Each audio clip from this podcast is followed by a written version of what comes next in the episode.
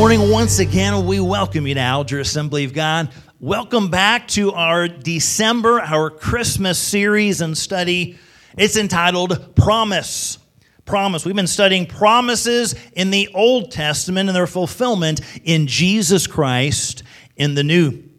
God's prophets were amazingly accurate. We took a look at last week, uh, looking at that we can believe God's promises. We saw prophecies that were given hundreds of years in advance that came exactly and specifically true. So God, through his, prom- uh, his prophets, as he gives promises, is accurate.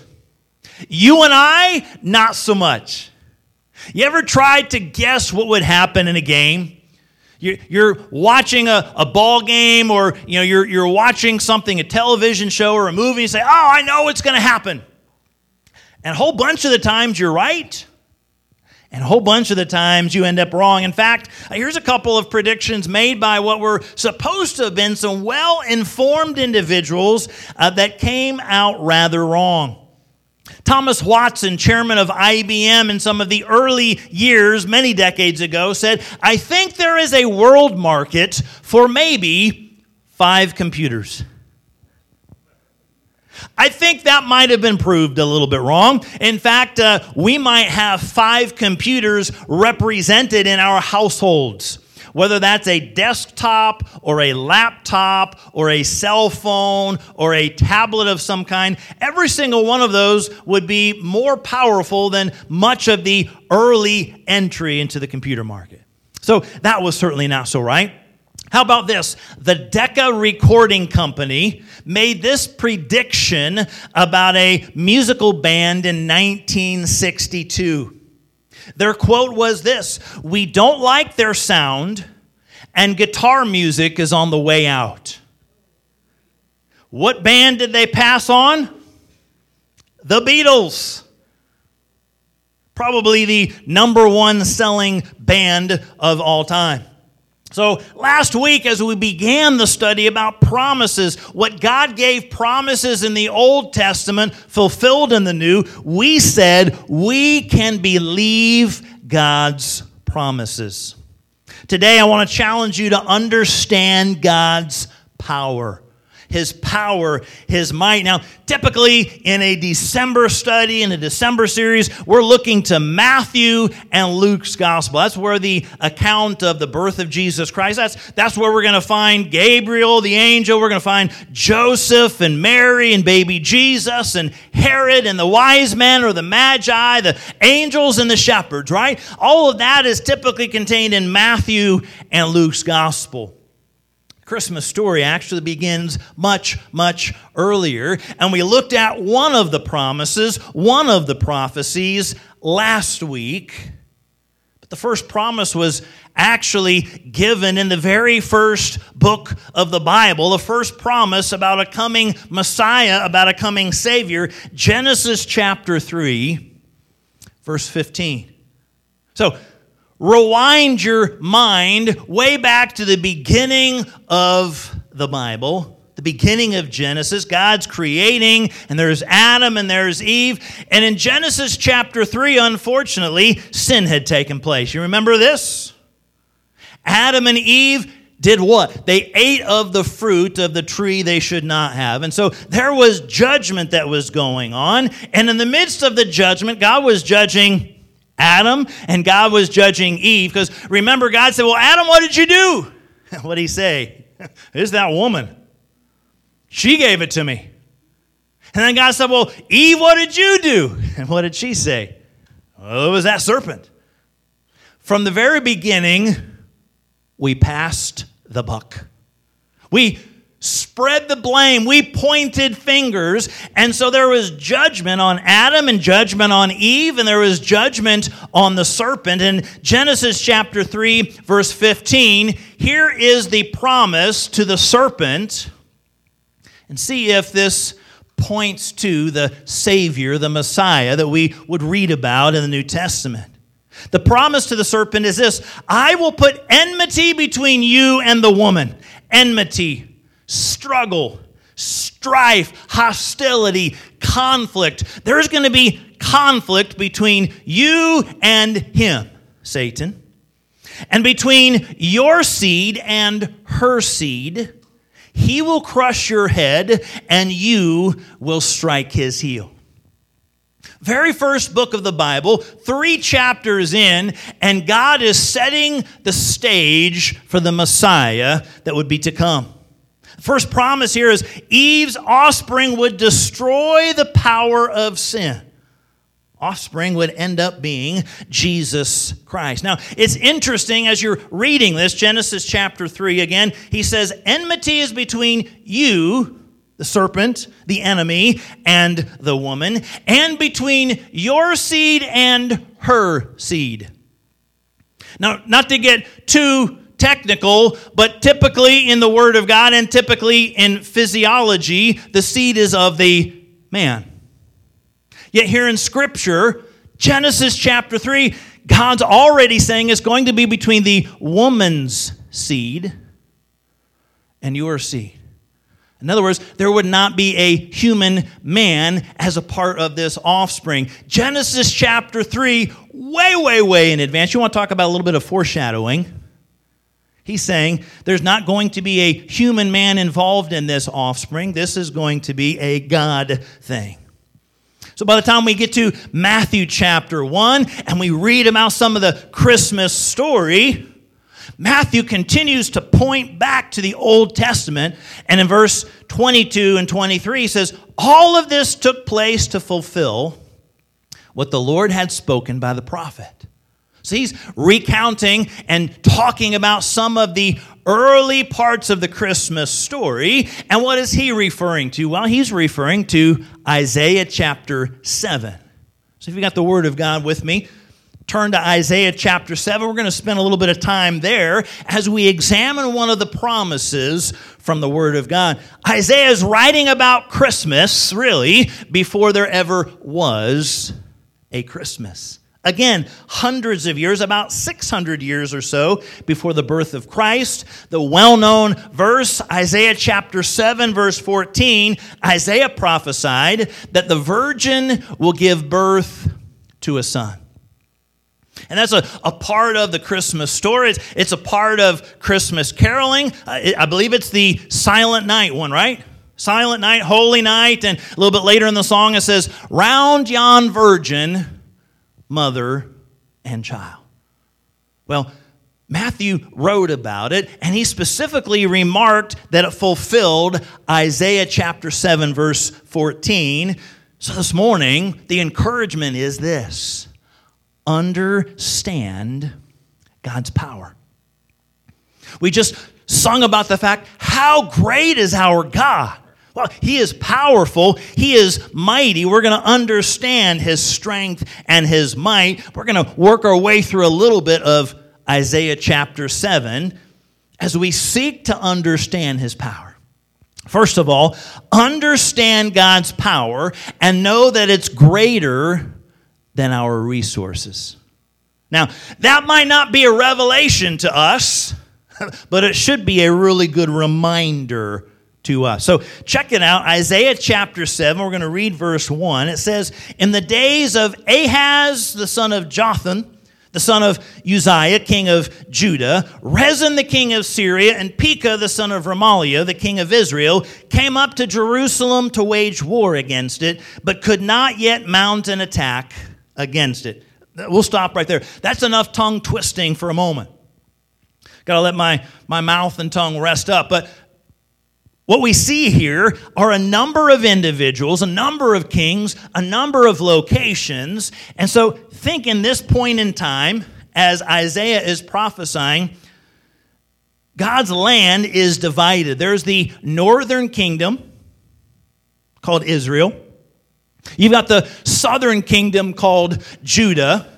And so at the time, the northern kingdom here was ruled by Pekah, the son of Remaliah. The southern kingdom, as it says, Judah was ruled by King Ahaz. That's who we're reading about. And Isaiah is coming with a prophecy for King Ahaz, the king of the southern kingdom. So he is a brand new king. Now, when there's a new king on the throne, it's a not a unlikely occurrence for some of the nearby nations to kind of see well, what can we get away with? Can, can we kind of push a little bit? Can we test a little bit? Are we able to kind of have our way? And so, what we see is Israel, the northern kingdom, has formed an alliance with the neighboring nation of Syria, and they're looking to attack Judah. Two on one, not fair. Right? So here's King Ahaz, and he's feeling a little bit overwhelmed. He's a new king. He's going to be attacked, is what it sounds like. And so God is sending Isaiah to him with a message, with a note, with a prophecy, with a promise, with an encouragement. And in verse 4, he's saying, Don't lose heart, don't be afraid. That's something that God says an awful lot throughout Scripture, right? Don't lose heart and don't be afraid. Some of you right now need to hear that. That, that's not necessarily a part of the notes. That not is not necessarily a part of the you know resources thing. But understand, you don't need to be afraid when we consider the might and the power of our God. And so, verse 4, he's saying, Don't lose heart. Don't be afraid. In other words, Isaiah is encouraging and reminding him God is your resource. You don't need to turn to others. Yes, the northern kingdom, they've gone after another nation, and now they formed two nations against you, and you seem overcome, and you seem overwhelmed. He's saying, Don't worry, don't lose heart, don't be afraid. He even tells King Ahaz in verse 9 if you are not firm in faith, you will not be firm at all. Some good stuff right there. God through Isaiah is saying, You've got to be firm in faith. You can trust. You can believe that I've got the goods. God's got the resources that you and I need. He's, he's got the power in our lives. So, King Ahaz has a choice here. The armies of Israel and Syria are looking to attack. It's two on one. These are some strong and powerful forces. But God's saying, listen, I am promising deliverance if you trust in me and trust in my resources. King Ahaz had a choice to make, and that would decide the future of that nation. Who's he going to trust? What resources is he going to seek? Is he going to trust what God has? Trust the resources that God has? Believe that God can guide? Believe that God can provide? Believe that God can protect? Or is he going to try to figure out how to defeat two armies with his army? So, what do you think he did? You think he trusted? Or do you think he went and did it on his own? In the end, he didn't trust God. In the end, he didn't trust God's resources and he tried to do it on his own. You ever try to help God out? Oh, I see some smiles. Because when I think about that, I think in my own life, there have been times when I've tried to help God out. Because either nothing's happening, and so, this sure thing, it, it, looks like God's providing this. So, God, why aren't you acting on what sure seems to be a provision of you? So, let me just take a few steps and, and jump ahead of the plan and nudge God along. Now, you, and I, we've maybe helped a, a, spouse out or helped a child out or, uh, you know, helped somebody at work out. Hey, they needed a little nudge, and so we kind of give them a little nudge. Sometimes we do that intentionally or unintentionally with God.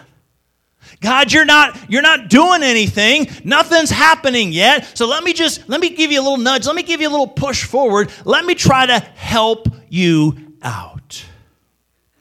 And invariably, when we try to help God out, we make a bigger mess of things. So here King Ahaz he didn't trust God. He didn't trust God's resources. God said, Don't lose heart. Don't be afraid. And King Ahaz, uh, he lost heart. he became afraid and he took matters into his own hands and he cuts a deal with another nation in exchange for their protection. I mean, hey, Israel linked up with another nation, so I'm going to do the same. Two on two, that sounds a little more fair, right? Two on two in our human resources can be a blowout, whereas one on two, trusting in the might and power and strength and provision of God, can be a blowout in our favor. But the king, he didn't trust God. He didn't trust in his resources. God had given them the land, and he basically gave it away to this other nation out of fear, saying, Hey, protect us and we'll serve you, rather than serving God. Now, when Babylon later would invade, the nation that he'd made the agreement with, nowhere to be found. They were invaded. Nebuchadnezzar eventually burned Jerusalem to the ground, and no one was there to help. You try to fix things, you, you try to help God out, you try to step in with your own resources. I can do it. I've got the smarts, I've got the connections, I know someone. Ever, ever uttered those words? Whatever it's in relation to, I know a guy. I know someone. Whatever the need is, whatever the help is, well, I know someone who can help. And invariably, we find someone who knows someone who knows someone who knows someone who somehow can help us out. And we seek out after all of the other someones instead of the number one one we ought to seek. And that's God. God is powerful and he has the resources. He can overcome any obstacle, any situation, any trial, any storm that we might face. Will we look to God and his power? He is greater than our resources, and He encourages us and He calls us to seek Him. You look to the resources in the, the Christmas story. And certainly it's one we've read a lot, but you look at Mary and Joseph, they didn't have a whole lot of anything, right? But there was a trust in God. And here, King Ahaz had a direct message from the prophet of Isaiah saying, Listen, turn to God, don't lose heart. Don't be afraid. God's greater than any challenge that you face. He has the resources. King Ahaz made the wrong decision. I want to encourage you, and I want to challenge me to turn to God and understand He has the power, He has the resources.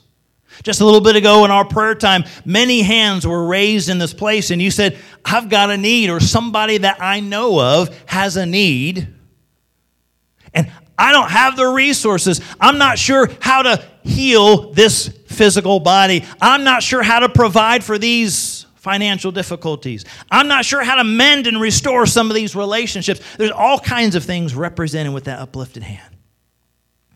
And God's nudging us and encouraging us to understand His power. It's greater than any of our resources. And I know that you've got some smarts, and I know that you've got some connections, and I know that you know someone. But do you know the one? Are you turning to the one? Understand his power. It's greater than our resources. Secondly, his power is greater than our unbelief. So verses 1 through 9, it's, it's God through Isaiah speaking to the king, encouraging him to turn to God and believe in his resources. In verse 10, it says, Again, the Lord spoke to Ahaz. Ask a sign of the Lord your God. Let it be as deep as Sheol or as high as heaven. Here's, here's the surprising thing Ahaz was going to make the wrong decision. Ahaz was going to turn away from God. And God graciously is saying, Let me give you another chance. Before you make your decision, ask me for something. Ask me for a sign. It could be anything. It could be something as deep as Sheol, it could be something as high as heaven. Ask me anything. Now, how many, when someone says, you can have anything you want, your mind starts spinning, right? Maybe you go to a restaurant or you know you're going out for ice cream, you're going out to eat, and they say, "Hey, order anything." And you're like, "Anything?"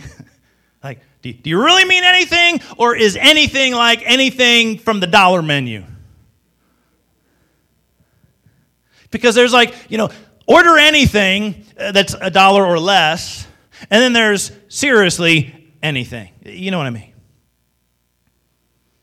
With our girls, when it comes to Christmas, certainly they're to the point where we don't just go out and purchase things. That, you know, when they were younger, oh, you could roam up and down Walmart and, and uh, Toys R Us. Not there anymore. But oh, to roam up and down the aisles, right? Oh, this looks good. Oh, Autumn would like, Brookie would like this. And, you, you know, we're, we're finding our, our card is filling up. I mean, anything about anything, you just, you just get it for them when they're little.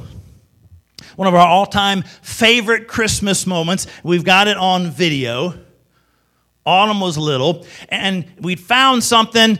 We wrapped it up. She unwrapped it for Christmas, and gracious as anything, she goes, Oh, it's what I've always wanted. It's this big smile on her face. And she followed that up with a question What is it?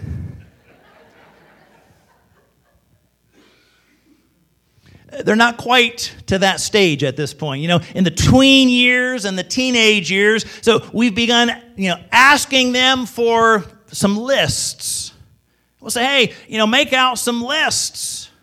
Put anything you want on there, but understand we might not be able to do this, or we might not be able to do it all, but you know what? we want you to, to ask. And over the years, they've had some pretty big asks. They've had some smaller asks, and, you know, we've tried to assure them listen, we, you know, we probably can't get everything on there, but we want to know what you want. So, you know, put it down. Well, imagine God coming to you, not just for Christmas, but God coming and saying, hey, ask me for a sign, ask me to do anything. You think you could come up with a little something? You think your mind might be spinning as to what you might want to do? Imagine the offer. Imagine some of the things that God had already done here in the Old Testament. God put the rainbow in the sky. I mean, today we look at the rainbow and that's, that's just kind of normal. But imagine God put the rainbow in the sky as a sign. God moved the shadow 10 steps backward. At one point, the earth swallowed up Korah and his followers. And if you remember, Elijah and the offering and the sacrifice, fire from heaven. I mean, God had done some pretty incredible things. And so God is reaching out to Ahaz and he says, Ask me for anything, ask me for a sign. Deep, high, wide, small, great, doesn't matter what it is. Check out what Ahaz says in verse 12. He says, I will not ask, and I will not put the Lord to the test. Now, we read this, and maybe upon first glance and upon first reading, we look at that and we go, oh boy, boy, I'd have sure asked for something big. Boy, King Ahaz must be really spiritual. He must be, he must be really godly. He must be super humble to say he didn't want anything and he wouldn't put the Lord to the test. What's putting the Lord to the test? That's when you demand something of God so that you can believe God. That's putting him to the test. God, I won't believe you unless you do this. Putting God in the box, demanding that God do something for you, that's the test. That's testing God. Who's the one making the offer here? God. God's the one who's saying, Hey, Ahaz, I'm coming to you. It's not you making the test of me. I'm saying, Ask me anything. Ask me for the sign. God's basically saying, I want to show you my power. Why wouldn't you ask? Why wouldn't you ask for a sign? Why wouldn't you want to know how mighty and powerful God is? Why would he say no? More than likely, he didn't want to believe. Here's what one commentator wrote about this. He says, It's all quick thinking, diplomatic hypocrisy. He knows there are strings attached. If he lets God in, God will take control. And for Ahaz, that would mean using God's strategies to get through the crisis and giving God the glory for the outcome. So God says, Ask me for a sign. And if He says, Fine, I'll ask you for a sign, and God comes through, now He's on the hook to give honor and praise and glory to a God He's not been serving. Another person challenges us with this. Perhaps the most common reason people don't believe in God is this they don't want anyone telling them what to do. Ooh, that's a big one. We don't want anyone telling us how to live our lives. But we see that today in our day and age and culture. It's whatever I want to do. I'm not, I'm not going to God for His word, His viewpoint. It's what I think, it's what I desire. I don't want anybody telling me what to do. So we look at this and chances are, when you really dig in and you understand, Ahaz is denying this opportunity, really doesn't want to believe in God. And, and we might look at him and scoff or laugh or chuckle or make fun. And we say, How in the world could King Ahaz do something so foolish as that? You think we've ever done the same thing? I mean, just look at some of the promises throughout Scripture that we don't follow through with. Take one. New Testament. Jesus in Matthew chapter 7. So before we get a little too mad at Ahaz, uh, let's, let's turn the mirror around on ourselves. Matthew chapter 7, Jesus talks about asking, seeking, and knocking. Remember the scripture? Ask and it shall be given unto you. Seek and you will find. Knock and the door's going to be opened unto you. And we say, Yes, Lord, yes, Lord, yes, Lord, I'll ask, I'll seek, I'll knock. But then we don't really ask. We don't often seek too much, and, and we don't knock too much, and maybe we don't take the time to ask, seek, or knock in prayer because we want to turn to our own relationships and resources and the stuff, well, I can get it done. It's not that big of a deal. I'll just do it. Or it's a super big deal. I don't want to worry or bother God with it. Whatever you might call it, many times we circumvent God. We don't ask, we don't seek, we don't knock. When He said, ask, seek, and knock, many times we don't pray, we don't seek God. Could it be at times that you and I could be arrogant, much like King Ahaz, to say, I'll handle it myself, I'll do it myself. I'll figure it out myself. I've got the resources. I'll make it happen. We say, well, I mean, God gives what we need anyway our daily bread. So why even ask, seek, or knock? He'll just do it. Or again, well, don't bother him with the little things. I'll just do it myself. Now, we can look at promise after promise after promise, and chances are good we'd find some we haven't followed through on. Why? We're trusting in our own resources, maybe even at times not believing God's going to follow through on what He has said in His Word. So by the time He gets to Isaiah chapter 7 and verse 13, he says, Hear then, O house of David, is it too little for you to weary men that you weary my God also? Uh, Isaiah's a little fed up right about now. He's speaking for God to King Ahaz. Ahaz rejects him. He says, No, no, no, I'm not going to ask for anything. And so God, through Isaiah, speaks again. He says, Therefore, the Lord himself will give you a sign. You don't want to ask for anything? You don't want to put God to the test? He's going to go ahead and give you a sign. He'll give the sign he wants to give. Understand the power of God. He's got the resources that we don't. And even at times when maybe we struggle in our faith, struggle in our belief, struggle to understand how this could be or how this could be, how in the world could God follow through on some of the promises He's given in His Word? understand He's got the power to do that. That's the encouragement for you and I.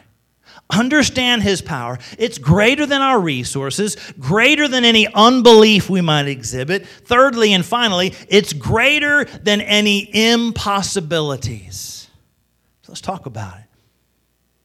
Isaiah chapter 7, verse 14, the scripture we opened with at the beginning, he says, Therefore the Lord himself will give you a sign. The virgin will conceive and give birth to a son, and will call his name Emmanuel. Hundreds of years before Jesus indeed was born of Virgin Mary, here is the promise. Here is the prophecy. Now, many commentators will look at this and say that there are a couple of uh, unique interpretations, one more in the immediate and one in the future sense. Certainly, the future sense would be fulfilled in Jesus Christ, the Virgin Mary giving birth to a son. Now, many commentators would look simply to a birth, a natural birth of a human son, as an immediate fulfillment of this. And there's speculation, there's different commentators saying different things, but to, to give you a little bit of biblical trivia, many would say that Isaiah's son was the fulfillment immediately. And if you want to know, Isaiah's son is the longest name in the Bible 18 letters plus several hyphens. Maher Shalal Hashbaz. So some would say that he was the immediate fulfillment, but the ultimate and prophetic fulfillment would be Jesus Christ, born of a virgin. Now, admittedly, this makes no sense, right? Listen, no matter what society says, no matter what culture says, it takes a man and a woman to make a baby. Now, when they hear this and they say a virgin is going to give birth to a baby, that, that just can't compute because it goes completely against biology, physiology. If you take a look at this from a human perspective, you're going to you're going to remove God from the equation because it is the supernatural, it is the miracle of God, and it helps us. Why? Because we've got to understand His power. He's made, able to make the impossible possible. In fact, Luke chapter 1 nothing is impossible with God. And so, Matthew and Luke, again, that's where we get the biblical scriptures here about Jesus' birth, they both are emphasizing that Mary's a virgin, that Mary had not been with a man sexually. The prophecy was specific, and now both Matthew and Luke are emphasizing it. Matthew chapter 1 verse 18 says when his mother Mary had been betrothed to Joseph before they came together. He very specifically says before they came together she was found to be with child from the Holy Spirit. Two times in that verse or two, Matthew emphasizes she was a virgin. It's before they'd come together, and she was with child through the Holy Spirit. And then in verse 20, just a couple verses below, the angel is speaking to Joseph and saying, That which is conceived in her is from the Holy Spirit. Three times in just a handful of verses, Matthew is emphasizing exactly what Isaiah had promised and prophesied hundreds of years before. Well, how about Luke? How about Luke's gospel? Luke chapter 1, verse 26. This is the story of the angel to Mary. It says, God sent the angel Gabriel to Nazareth, a town in Galilee, to a virgin pledged to be married to a man named Joseph, a descendant of David. The virgin's name was Mary. Again, two more times, emphasis is on that. Drop down to verse 34. And the angel's having the discussion and saying, it's, it's you know, you're going to have a baby. And Mary's like, listen, I know how that works, and I haven't done that. Verse 34 How will this be? Mary asked the angel, since I am a virgin exactly what was prophesied in Isaiah, exactly what was mentioned in Genesis the seed of the woman. There would not be anything of a man, no human male as a part of this process. The impossible. A virgin having a baby. I mean, that's, that's far beyond pigs flying, that's far beyond hell freezing over. Whatever phrase you want to use that's right up there and surpasses them because it just boggles the mind physiologically, biologically, how that could happen. That's the power of God. Understand that His power is greater than our impossibilities. So let me ask you this morning what seems impossible in your life? What difficulty, what storm, what challenge, what obstacle are you facing? And you say, There's no way I can overcome this. It's impossible. As Luke chapter 1 says, nothing is impossible with God. His power, able to bring a baby out of Virgin Mary, is able to intervene in your situation. Maybe a few moments ago, as, as we encourage you to look back and think about a testimony of how God came through in your life in our, in our prayer time. Maybe you're reminded about what God did, His power in your life. Maybe some of you thought back or reflected on a healing. It seemed impossible, but God healed a body. Or it seemed impossible to meet this financial need, and God provided for you. Whatever the case might be, many of you might have looked back to an impossibility. And all of a sudden, because of the power of God, you were staring at the possible.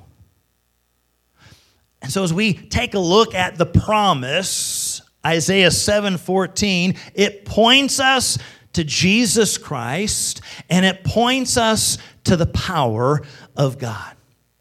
Nothing is impossible with him. Understand his power. It's greater than any resources you or I have, greater than any unbelief we often exhibit, and greater than any impossibilities you or I might face.